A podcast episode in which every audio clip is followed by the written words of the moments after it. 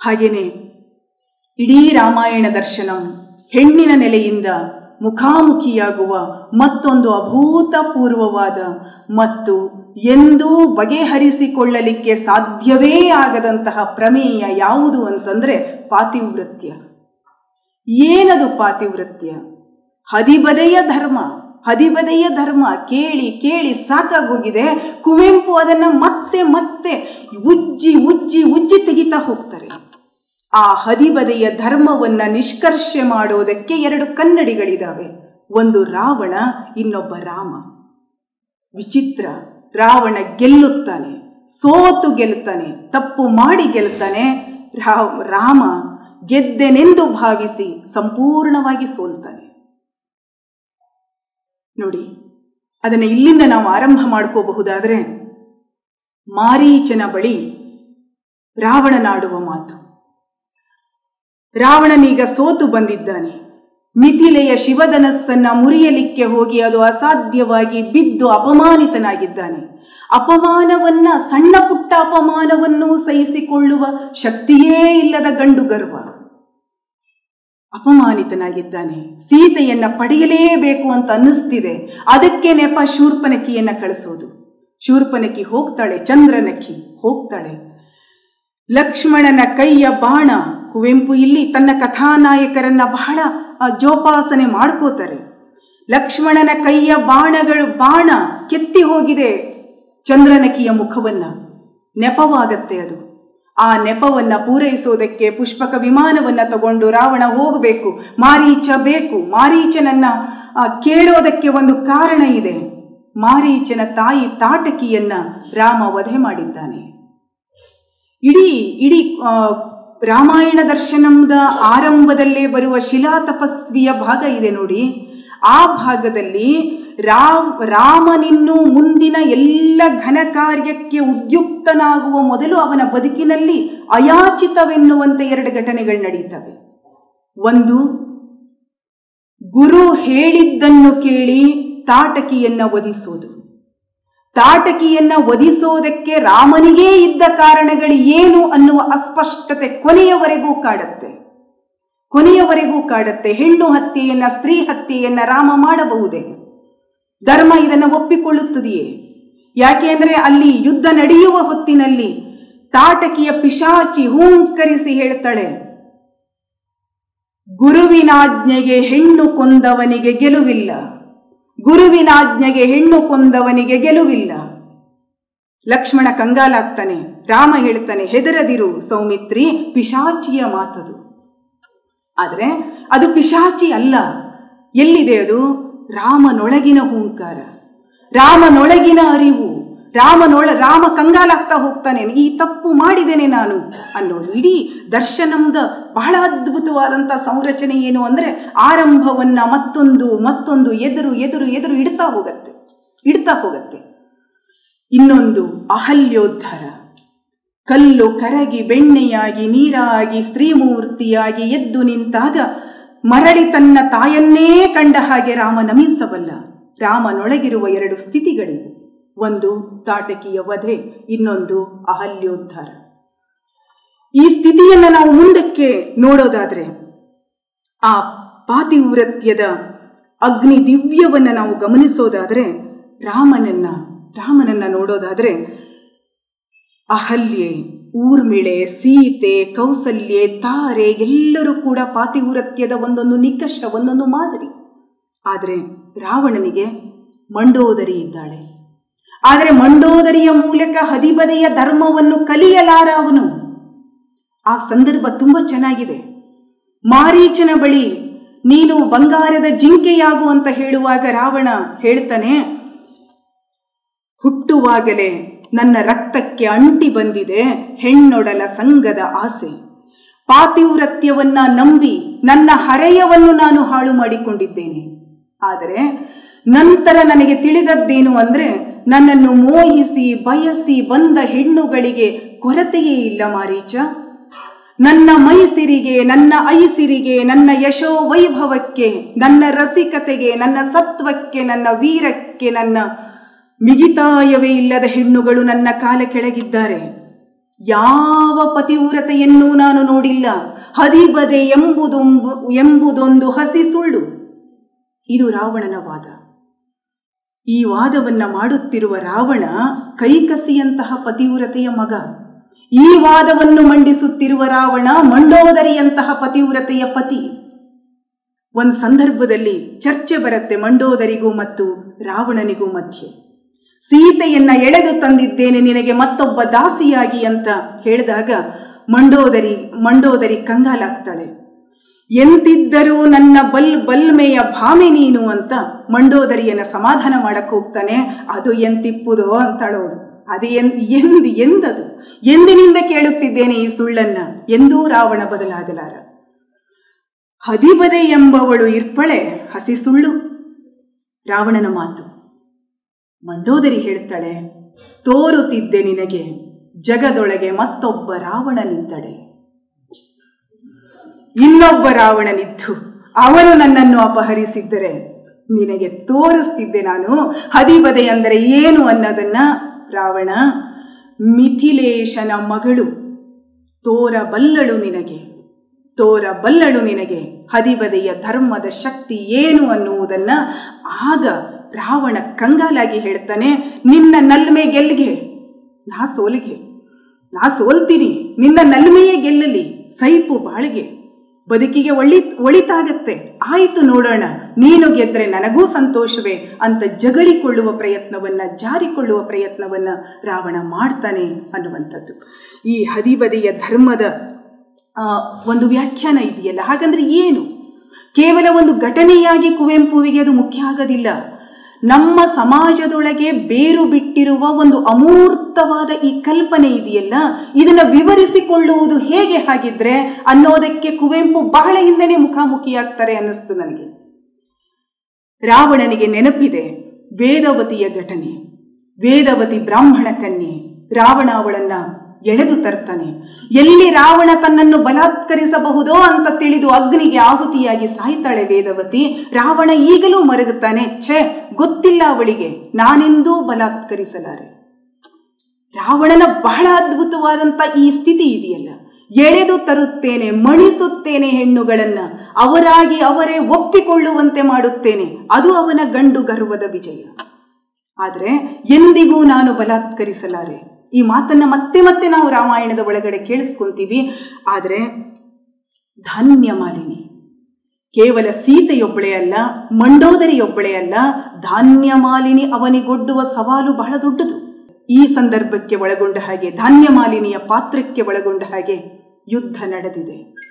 ಯುದ್ಧ ನಡೆದಿದೆ. ಅವಳ ಮಗ ಅತಿಕಾಯ ಯುದ್ಧಕ್ಕೆ ಹೊರಟಿದ್ದಾನೆ. ಧಾನ್ಯ ಮಾಲಿನಿಯ ಮಗ ಅತಿಕಾಯ ಯುದ್ಧಕ್ಕೆ ಹೊರಟಿದ್ದಾನೆ. ಹೊರಟ ಮಗನನ್ನ ಮರಳಿ ಕರೀತಾನೆ ಕುವೆಂಪು ರಾವಣ, ಲಂಕೇಶ.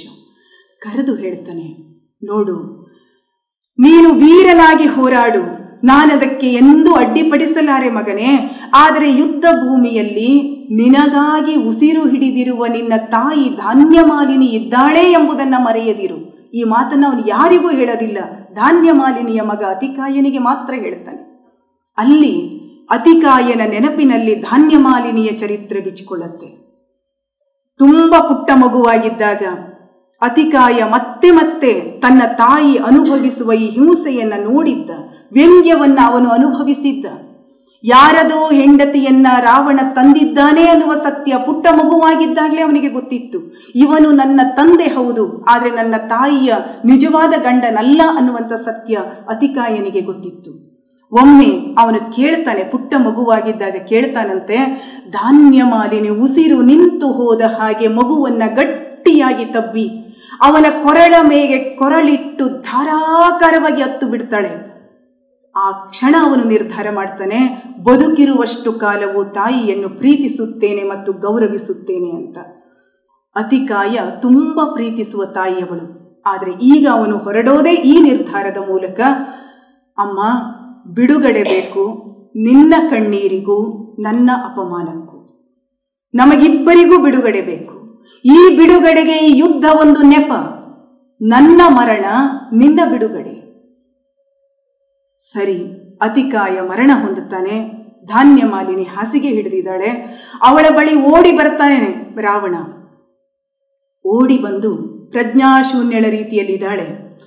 ಓಡಿ ಬಂದು ಕೂಡ್ತಾನೆ ಅವಳ ಹಾಸಿಗೆ ಮೇಲೆ. ಕೂತು ಅವಳ ತಲೆಯನ್ನು ನೇವರಿಸ್ತಾನೆ. ಅವಳು ಇಲ್ಲಿಲ್ಲ.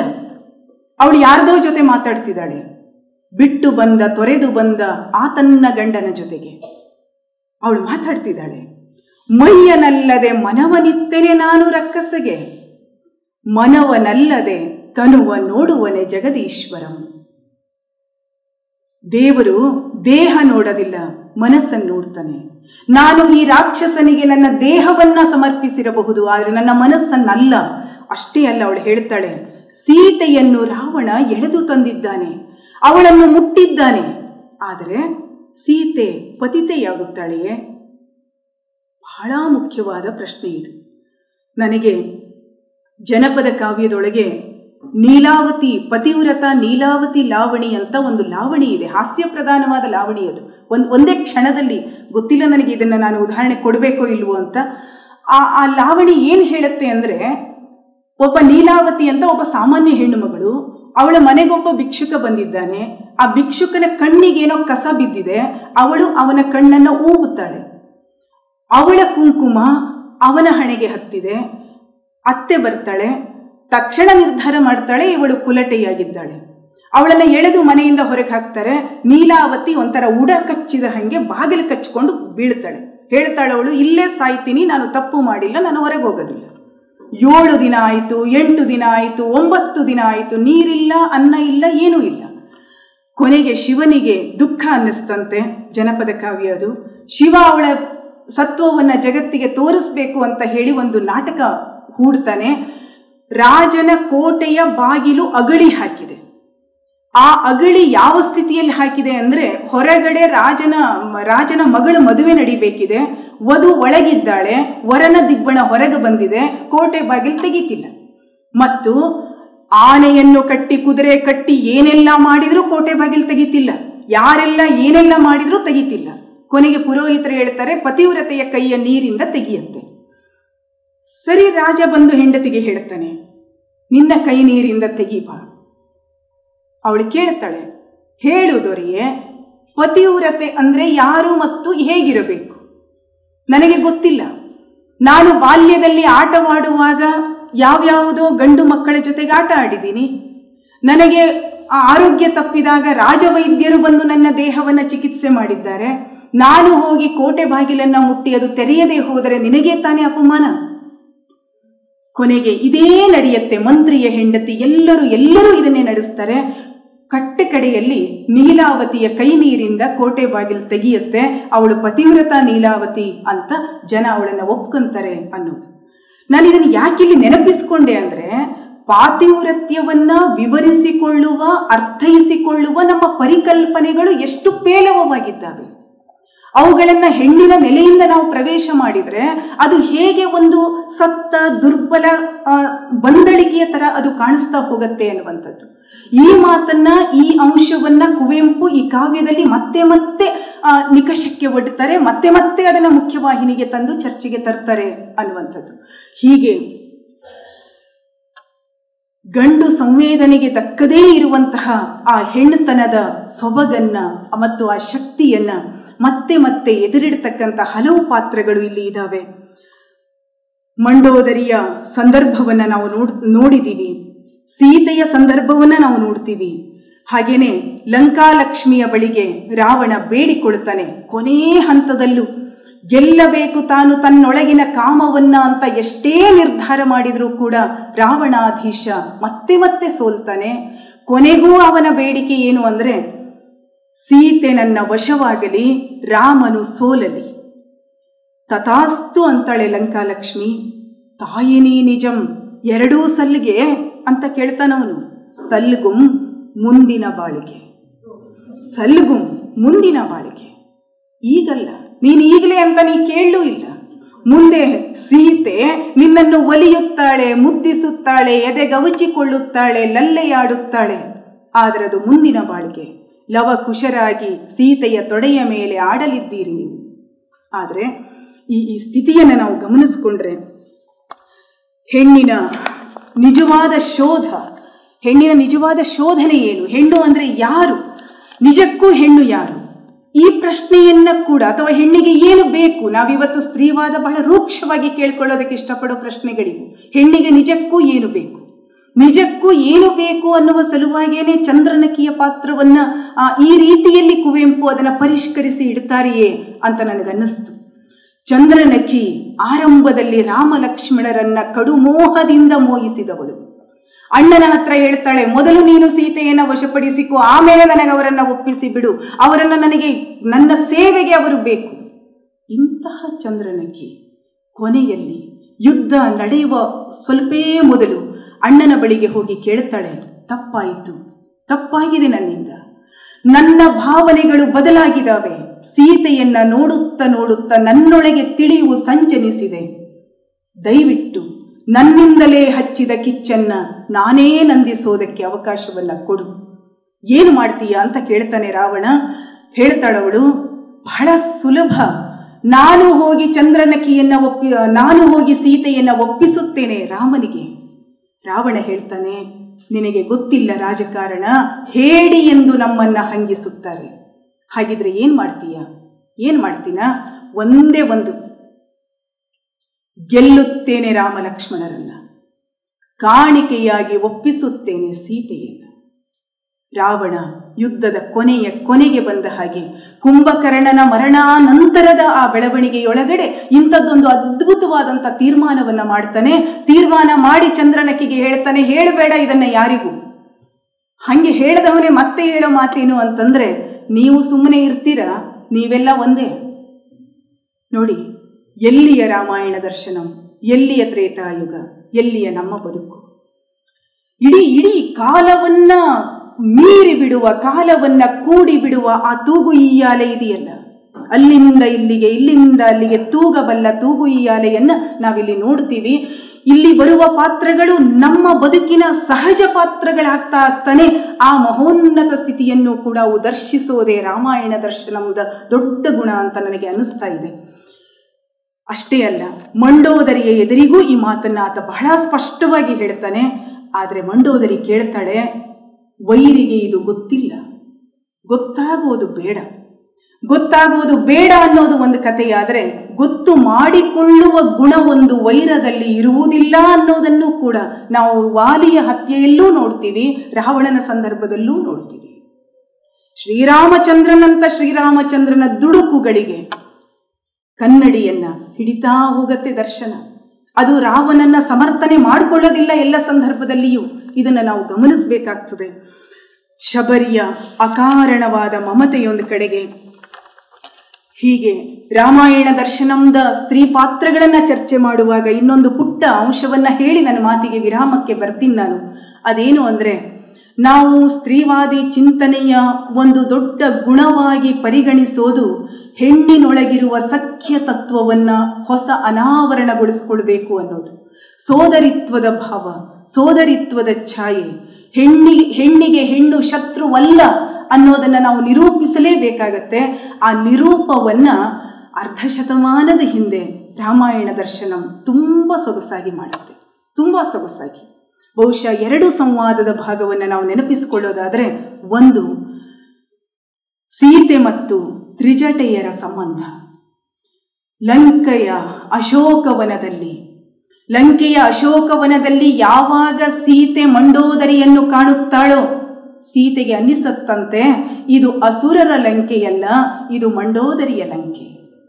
ಮಂಡೋದರಿ, ನಾ ನಿನಗೆ ಅಕ್ಕ ಅಂತ ಹೇಳುವ ಮಂಡೋದರಿ. ಛಾಯೆಗಾಣಿಸಿಕೊಳ್ಳುವ ಮಂಡೋದರಿ. ಸೀತೆ ಮತ್ತು ಮಂಡೋದರಿಯರ ಮಧ್ಯದ ಆ ಸಂವಾ, ಸಂವಾದವನ್ನು ಒಂದು ಕ್ಷಣ ನೆನಪಿಸಿಕೊಳ್ಳಿ. ಸೀತೆ ಕೇಳ್ತಾಳೆ, ಅಷ್ಟು ಕಣ್ಣೀರಿಡುತ್ತಿದ್ದೀಯಲ್ಲ ಅಕ್ಕ, ನನ್ನ ದುಃಖಕ್ಕಿಂತ ದೊಡ್ಡದೇ ನಿನ್ನ ದುಃಖ. ಅದ್ಭುತವಾದ ಮಾತಿದೆ ಅಲ್ಲಿ. ಮಂಡೋದರಿ ಹೇಳ್ತಾಳೆ, ಖಂಡಿತ ದೊಡ್ಡದು ತಂಗಿ.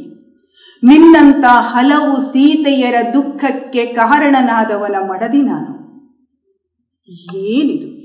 ಏನಿದು? ಯಾ, ಎಂಥ ದೊಡ್ಡದನ್ನ? ಕೆಲವು ವರ್ಷಗಳ ಹಿಂದೆ ಬಹುದೊಡ್ಡ ರಾಜಕೀಯ ಅತ್ಯಾಚಾರಗಳೆಲ್ಲ ನಮ್ಮ ಕಾಲದಲ್ಲಿ ನಡೀತಾ ಇದ್ದಾಗ ನಾನು ಯಾವುದೋ ಆವೇಶದಲ್ಲಿ ಮಾತಾಡಿದ್ದೆ. ಮಾತಾಡ್ತಾ ಏನಂದಿದ್ದೆ ಅಂದರೆ ಯಾರು ಅತ್ಯಾಚಾರಿಗಳೋ ಕರೆದು ತನ್ನಿ ಅವರ ತಾಯಿಯರನ್ನ, ಅವರ ಹೆಂಡತಿಯರನ್ನ ಅವರು ಮಾತಾಡಬೇಕು ಅಂತ. ಹಂಗೆ ಮಾತಾಡಿದ ದಿನ ನನಗೆ ಹೇಗನ್ಸಿತ್ತು ಅಂತಂದರೆ ಜೀವನದಲ್ಲಿ ಒಂದೇನೋ ಹೊಳಹು, ನನ್ನದೇ ಆದ ಹೊಳವೊಂದು ನನಗೆ ಹೊಳೆದ ಹಾಗೆ. ಆದರೆ ಇದನ್ನು ಓದಿದಾಗ ಅನ್ನಿಸ್ತು, ನಮ್ಮ ಹೊಳಹುಗಳಿಗೆಲ್ಲ ಮೂಲ ಬೆಳಕಾಗಿ ಅಲ್ಲಿದೆ. ರಾಮಾಯಣ ದರ್ಶನಂದಲ್ಲಿ ಕುವೆಂಪು ಮಂಡೋದರಿಯಿಂದ ಆಡಿಸುವ ಈ ಮಾತಿದೆಯಲ್ಲ, ನನ್ನ ನೋವು ಬಹಳ ದೊಡ್ಡದು ತಂಗಿ, ರಾವಣನ ಮಡದಿ ನಾನು. ಇದಕ್ಕಿಂತ ದೊಡ್ಡ ನೋವು ಇನ್ನೇನಿದೆ? ಅತ್ಯಾಚಾರಿಯ ಹೆಣ್ಣನ್ನ ಹಗುರವಾಗಿ ನೋಡುವ, ಹೆಣ್ಣನ್ನು ದೇಹವಾಗಿ ನೋಡುವ ಕಣ್ಣುಗಳ ಒಡತಿ ನಾನು ಅನ್ನೋದಕ್ಕಿಂತ ಹೀನ ಒಂದು ಹೆಣ್ಣಿಗೆ ಇದೆಯೇ? ಅನ್ನೋದನ್ನ ಪ್ರಶ್ನೆ ಮಾಡುವ ಕಾವ್ಯ ಇದು. ಬಹುಶಃ ತ್ರಿಜಟೆ ಮತ್ತು ಸೀತೆಯರ ಸಂವಾದದಲ್ಲಿ ಆ ಸಂವಾದದ ಭಾಗದ ಎಲ್ಲವನ್ನು ನಾನು ಹೇಳಕ್ಕೆ ಹೋಗಲ್ಲ, ಒಂದೇ ಒಂದು ಪ್ರಸಂಗ, ಯುದ್ಧ ನಡೀತಾ ಇದೆ. ರಾವಣನಿದ್ದಿದ್ದರೆ ಹೇಳಬಹುದಿತ್ತೇನೋ? ಸೀತೆ ಪವಿತ್ರಳು ಅಂತ. ಆದರೆ ಹೇಳಬೇಕು ಯಾರಿಗೆ? ಲಂಕೆಯ ಯುದ್ಧ ಮುಗಿಯತ್ತೆ, ಶಂಕೆಯ ಯುದ್ಧಕ್ಕೆ ಮುಕ್ತಾಯವೇ ಇಲ್ಲ. ರಾಕ್ಷಸ ಶ್ರೀ ಸಮನ್ವಿತೆ, ಆ ದನಿ ಕೇಳಿದ ತಕ್ಷಣ ಸೀತೆ ಎಚ್ಚರಾಗ್ತಾಳೆ. ಮೊದಲಿನ ಸೀತೆ ಅಲ್ಲ ಅವಳು. ಅವಳೀಗ ಬದಲಾಗಿದ್ದಾಳೆ, ಬೆಳೆದಿದ್ದಾಳೆ, ಗಟ್ಟಿಯಾಗಿದ್ದಾಳೆ, ಪುಣ್ಯ ಛಿದ್ರಗೊಳ್ಳಲಿಲ್ಲ. ಸೀತೆ, ರಾಮ್, ರಾಮನ ಮಾತು ತೊಲಗು ತೊಲಗು ಎಲ್ಲಾದರೂ. ಸೌಮಿತ್ರಿ ರಚಿಸು ಚಿತೆಯಂ ಓ ಅಗ್ನಿ, ರೈಗೆ ಕರೆದೊಯ್ಯಿ, ಓ ಅಗ್ನಿ. ಆ ಭಾಗ ಚಿತೆಯನ್ನು ಪ್ರವೇಶ ಮಾಡಕ್ಕೆ ಹೋಗ್ತಾಳೆ. ತಕ್ಷಣ ರಾಮ ಚಿತೆಯನ್ನು ಸೀತೆ ಪ್ರದಕ್ಷಿಣೆ ಹಾಕಿ ಪ್ರವೇಶ ಮಾಡುವ ಸಂದರ್ಭದಲ್ಲಿ ರಾಮನೂ ಜೊತೆಗೂಡಿ ಪ್ರವೇಶ ಮಾಡ್ತಾನೆ.